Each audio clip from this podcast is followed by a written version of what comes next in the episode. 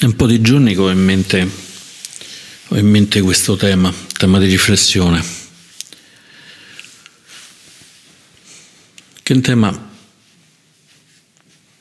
tutto sommato semplice per alcuni versi e tutto sommato incredibilmente complicato per tanti altri. Ed è questo. Noi che cosa siamo? Le altre persone che cosa sono? Quando vediamo una persona, quando vediamo noi stessi, che cosa vediamo?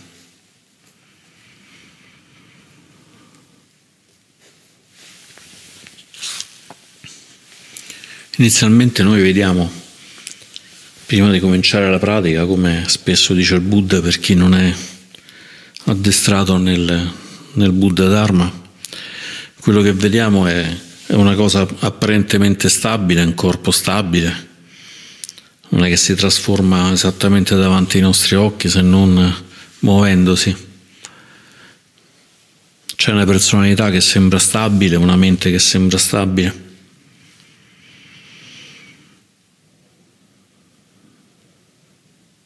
Ma un po' che già nella nostra cultura occidentale ormai tutto questo è stato messo abbondantemente in discussione.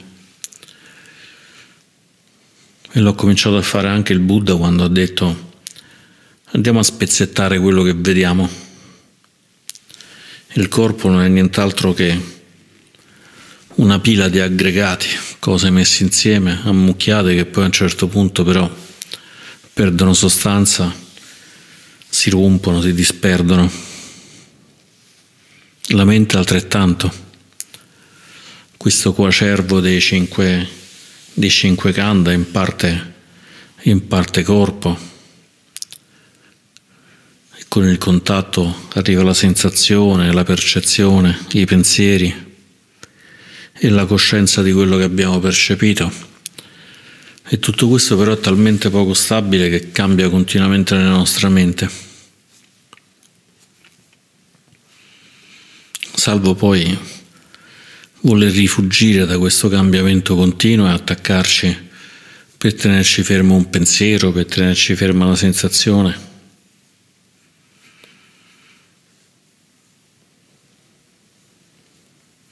Ed è come quando ascoltiamo una lingua straniera e non capiamo bene la parola e cominciamo a pensare avrà detto questo o quell'altro. Avrà detto una parola o l'altra e mentre facciamo questi pensieri l'altra persona continua a parlare e noi ci perdiamo tutto quello che dice. Ci siamo scollegati dal mondo.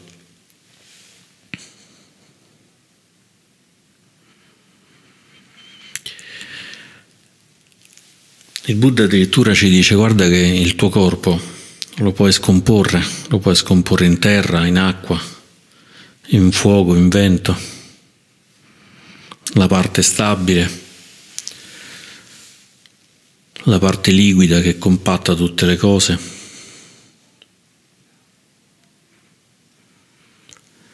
Il calore del fuoco che tiene vivo il corpo, tiene, vita, tiene la vita in vita. Il vento, i cambiamenti, i movimenti, le energie interne.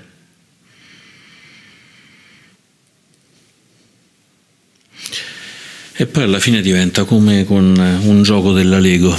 Noi vediamo una bellissima automobile della Lego, poi prendiamo e possiamo però smontare tutti quanti i vari pezzettini e ridiventa una scatola piena di, di pezzi. Non c'è più nessuna automobile, poi magari con l'automobile la prendiamo quello che era un'automobile e ricostruiamo invece la Torre Eiffel e poi la distruggiamo ancora e la ricostruiamo e diventa un cagnolino.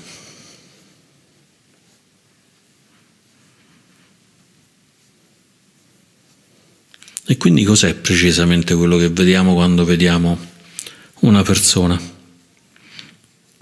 Esiste innanzitutto la persona?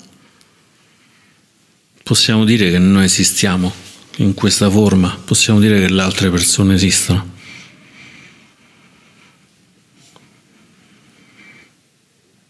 Spesso qui dell'insegnamento si dice che possiamo lavorare a un livello convenzionale, a un livello di Dharma profondo, non c'è persona, non c'è forma, non c'è niente. Però a livello convenzionale possiamo dire questo è un corpo, questa è una mente, questo sono io, questo è il mio pensiero. Ed è un modo anche per poter vivere con, con le altre persone. Però in realtà il Buddha ci invita a fare questo lavoro che è del tutto rivoluzionario, che è quello di dire non è che niente niente sei come quella macchinina della Lego, non è che quella che tu pensi che sei una macchinina che funziona, poi però se prendi i pezzi e li scompongo diventi un cagnolino o la Torre Eiffel, o proprio niente del tutto, rimani dentro la scatola con tutti i pezzi buttati a caso.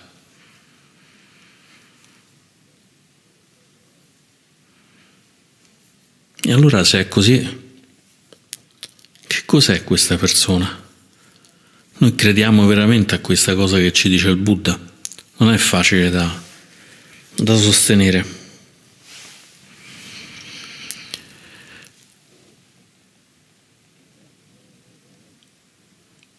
Se mi tocco sento le ginocchia, sono molto dure. Penso alla mia storia, penso a tutto quello che ho vissuto tutto quello che ho fatto, ancora i miei desideri per il futuro.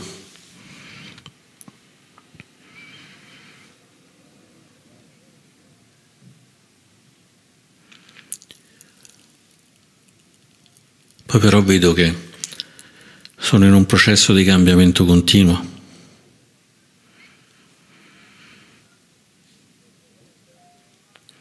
Ed è un po' come entrare in un fiume.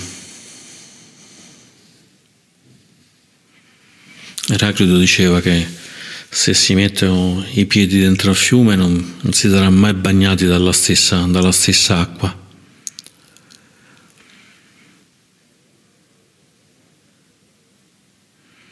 Un suo allievo ha detto addirittura se si mettono i piedi in un fiume non si sarà nemmeno bagnati dallo stesso fiume. Ma la verità è che non possiamo mettere due volte i piedi nello stesso fiume perché i piedi anche saranno, saranno cambiati.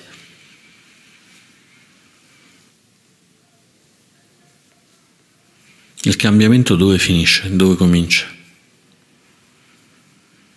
Quando è cominciato il cambiamento del nostro corpo, della nostra mente?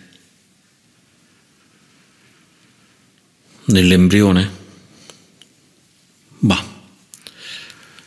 Per arrivare all'embrione ci saranno state cause e condizioni per arrivare in quell'embrione. L'embrione senza mente, senza quasi niente.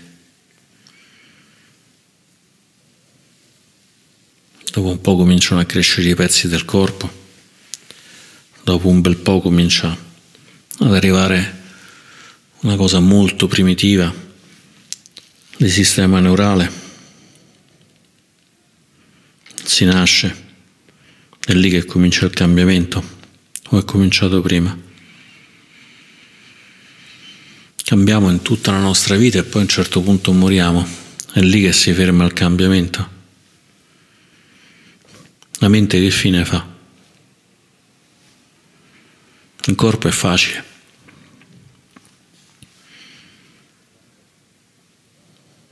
Se andiamo a un museo archeologico possiamo vedere le mummie degli egiziani.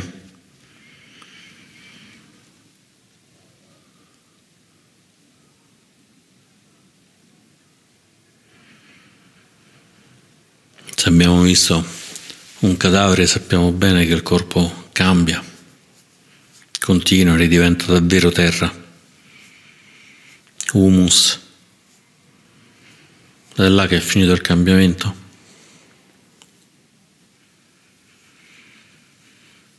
o siamo solo i pezzi della Lego?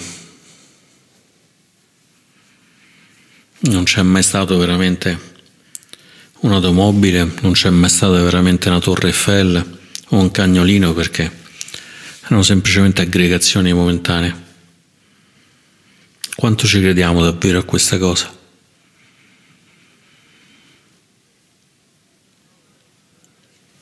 E poi c'è un altro punto che è ancora più straniante, ancora più doloroso da osservare. Perché se è vero che siamo cambiamento, se è vero che siamo solo questi pezzi della Lego che vengono rimontati in un modo poi nell'altro e anche gli stessi pezzi della Lego saranno pezzettini della Lego, atomi, energia che si riuniscono per un po'. Allora perché ci preoccupiamo della morte nostra, della morte delle persone? In fondo non è nient'altro che un corpo che sta cambiando.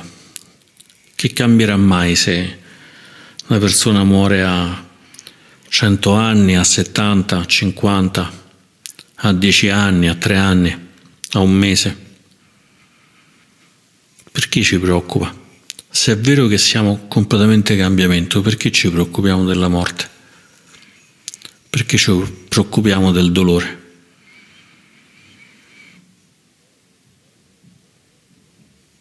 E perché il Buddha insegna la compassione? Se siamo tutto un misto con l'universo, se noi siamo l'universo, l'universo è noi, perché c'è compassione? A che serve?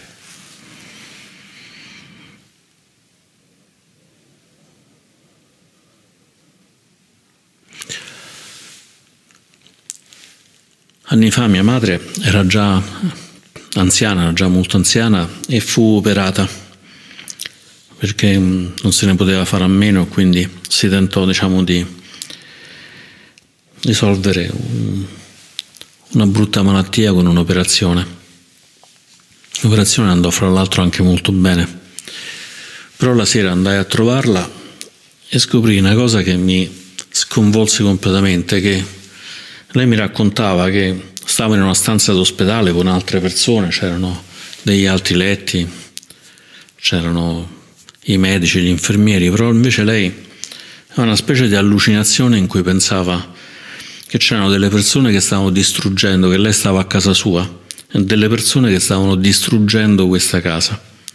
Stavano distruggendo casa sua che aveva costruito lei con le sue mani per rubarle tutti i soldi. Io gli dicevo, guarda mamma, non, non è così. Non... E a un certo punto mi guardò e mi disse, ah, anche tu fai parte di questa congiura. Io mi sentii morire in quel momento. All'epoca non lo sapevo, poi dopo l'ho scoperto che le persone anziane quando vengono operate spesso hanno questo tipo di allucinazioni, questo tipo di, di reazioni, chiaramente ognuno a modo suo, ma comunque c'è, c'è la mente che parte, c'è la mente che parte perché nel corpo durante l'operazione si sviluppano delle sostanze e queste sostanze rendono il cervello estremamente poco stabile. Tant'è che lo raccontai a un mio amico e mio amico un paio di mesi dopo anche il padre fu operato, anche lui ebbe stessa, lo stesso tipo di problema di allucinazione. Naturalmente il giorno dopo questa allucinazione era passata.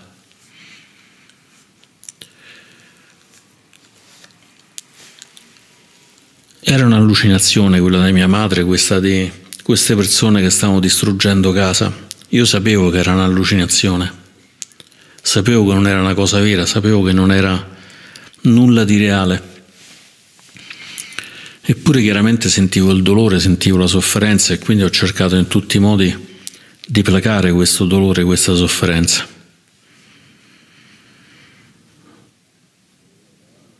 Dolore e sofferenza basati sul nulla, basati su una cosa che non esiste Eppure la compassione si applica anche quando sappiamo esattamente che la cosa non esiste. Perché sappiamo che quella persona pensa che sia, che sia vera. Vediamo persone uccise. Possiamo anche sapere esattamente che quelle persone sono i pezzetti della Lego che si ricompongono e quella persona morta domani sarà qualcos'altro che quella persona che è morta magari prima di nascere era ancora già qualcos'altro.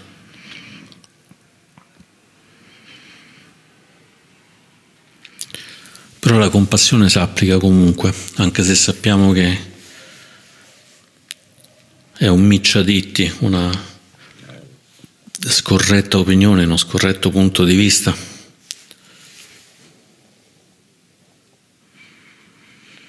E anzi, proprio perché sappiamo che c'è questa visione scorretta, dobbiamo portare maggiormente allora la compassione la compassione in quel punto per cercare di alleviare questa sofferenza che può essere alleviata soltanto dalla saggezza, soltanto dalla conoscenza diretta.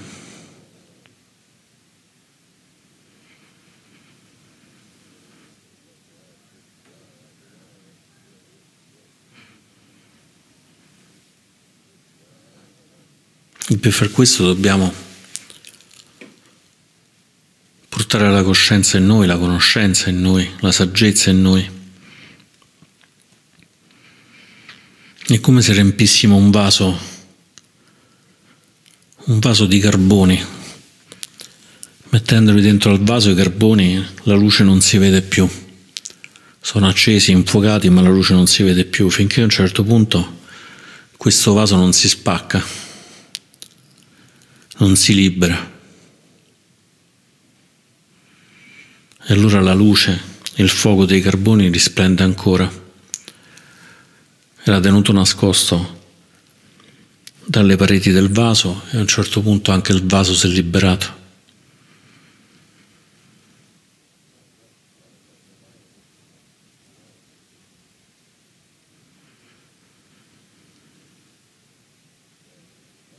Ma dobbiamo stare molto attenti a bilanciare a bilanciare questa visione del non sé, che non c'è un sé stabile, non c'è un sé permanente, anatta. Dobbiamo bilanciare la visione che tutto è in continuo cambiamento, aniccia.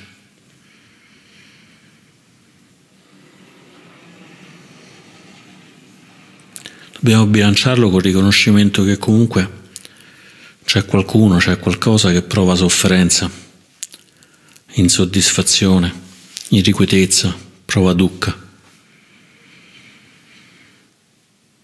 E se manca la compassione, se manca la voglia di soccorrere queste persone, se manca la voglia di fare qualche cosa,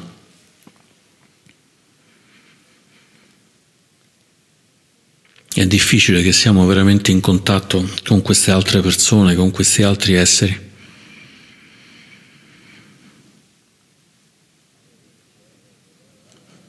Questa saggezza è la saggezza di un medico che cura, di chi sta su una barca e soccorre tutti quanti i migranti che sono finiti in acqua e anche se è un pienamente illuminato, anche se sa che in fondo non sono nient'altro che onde passeggere. Il Buddha ci dice addirittura che tutto il mondo è come, è come la schiuma del mare, che dopo un po' va via, è come la bruma che appena arriva il sole va via. Eppure il Buddha per 45 anni ha camminato, ha camminato dovunque in India portando il suo messaggio, dando retta a tutti, a chiunque. Perché? Tanto lui lo sapeva che lui era come bruma. I cinque asceti che erano lui erano come bruma. Tutte le persone che ha incontrato non hanno nient'altro che una cosa passeggera. Allora perché? Perché ha fatto tutta questa fatica? Perché non si è fermato un attimo dormendo a terra, mangiando soltanto quello che gli veniva offerto?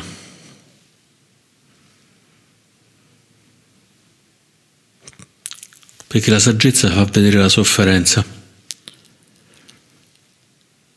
La saggezza di fronte alla sofferenza non può che risuonare e voler portare altra saggezza. È per questo che il Buddha è definito oceano di compassione. E quindi se noi pensiamo di vedere Anatta, Aniccia nelle altre persone, il cambiare, la non stabilità,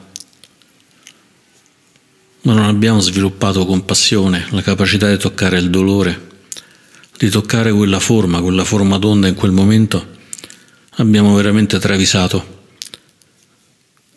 travisato tantissimo il messaggio del Buddha, che è un messaggio profondo, un messaggio profondo che ci cambia radicalmente la vita, però questo non vuol dire che poi tutte le altre vite non contano niente. E così quando di fronte a un genitore, a un amico, a un'amica, vediamo la sofferenza, non possiamo che cercare di lenirla, anche se sappiamo che quella sofferenza è mal creata, mal posta. E quella pratica di respiro in respiro conterà sempre di meno se quella persona il nostro genitore, il nostro compagno di vita, la nostra compagna di vita, un amico, un'amica o un perfetto sconosciuto. Perché è vero, come dice il Buddha, che siamo come la spuma sulle onde del mare, ma a un certo punto il mare diventa noi stessi e noi diventiamo un oceano, un oceano di compassione a nostra volta. È una cosa che possiamo sviluppare giorno dopo giorno. Giorno dopo giorno lavorando su di noi, vedendo quello che è saggezza e quello che ancora non è saggezza, facendo un passo avanti e dieci passi indietro, ma sapendo che c'è qualcuno che questo processo l'ha fatto e questo oceano di saggezza ci ha donato anche la saggezza del Dharma e noi non possiamo fare altro che accogliere il Dharma e restituirlo, restituirlo a tutte le persone, a tutti gli esseri che incontriamo.